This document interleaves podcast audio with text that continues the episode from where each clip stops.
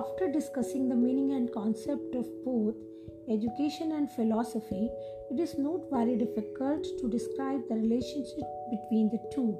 Apparently, there seems to be little connection between them. One is science while the other is an art. One is speculative while the other is practical. Both philosophy determines the supreme aim of life and sets standards and values that should guide and direct man's educational efforts to achieve them. Thus, philosophy is a major concern of education. There is, in fact, an intimate relationship between philosophy and education. Firstly, philosophy points out the way to be followed by education.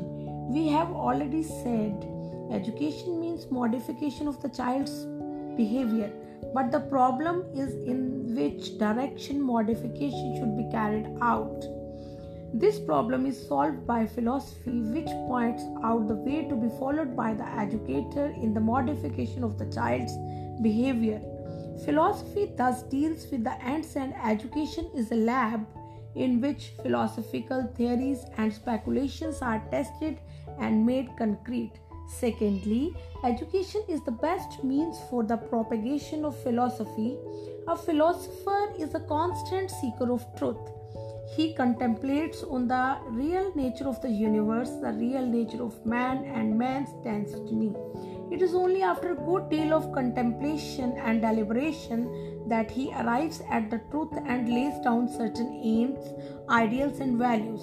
He then tries to live in accordance with those aims and values, and also wants others to convert it to these beliefs and live according to them. This he can achieve through education, which is the best means for the propagation of his philosophy. Thirdly, all great philosophers of the world have also been great educators.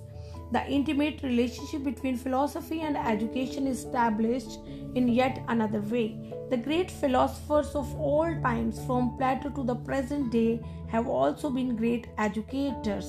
They reflected their philosophical view on their educational schemes. Most of the education movements of the world owe their origin in the philosophical school of different philosophers. Fourthly, philosophy determines all the broad aspects of education.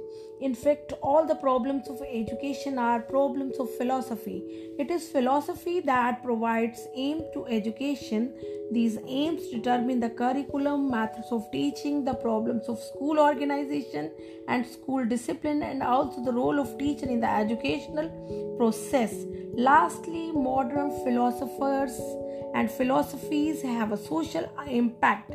In 19th century, there was the influence of concept of mechanisms of physics, psychology and economics. Neo-Darwinism gave rise to the acceptance of the principle of struggle for existence, cutthroat competition, gradual process of adoption of the purposiveness of life, intellectualism and man's faith in reason. Emphasis on knowledge received universal acceptance.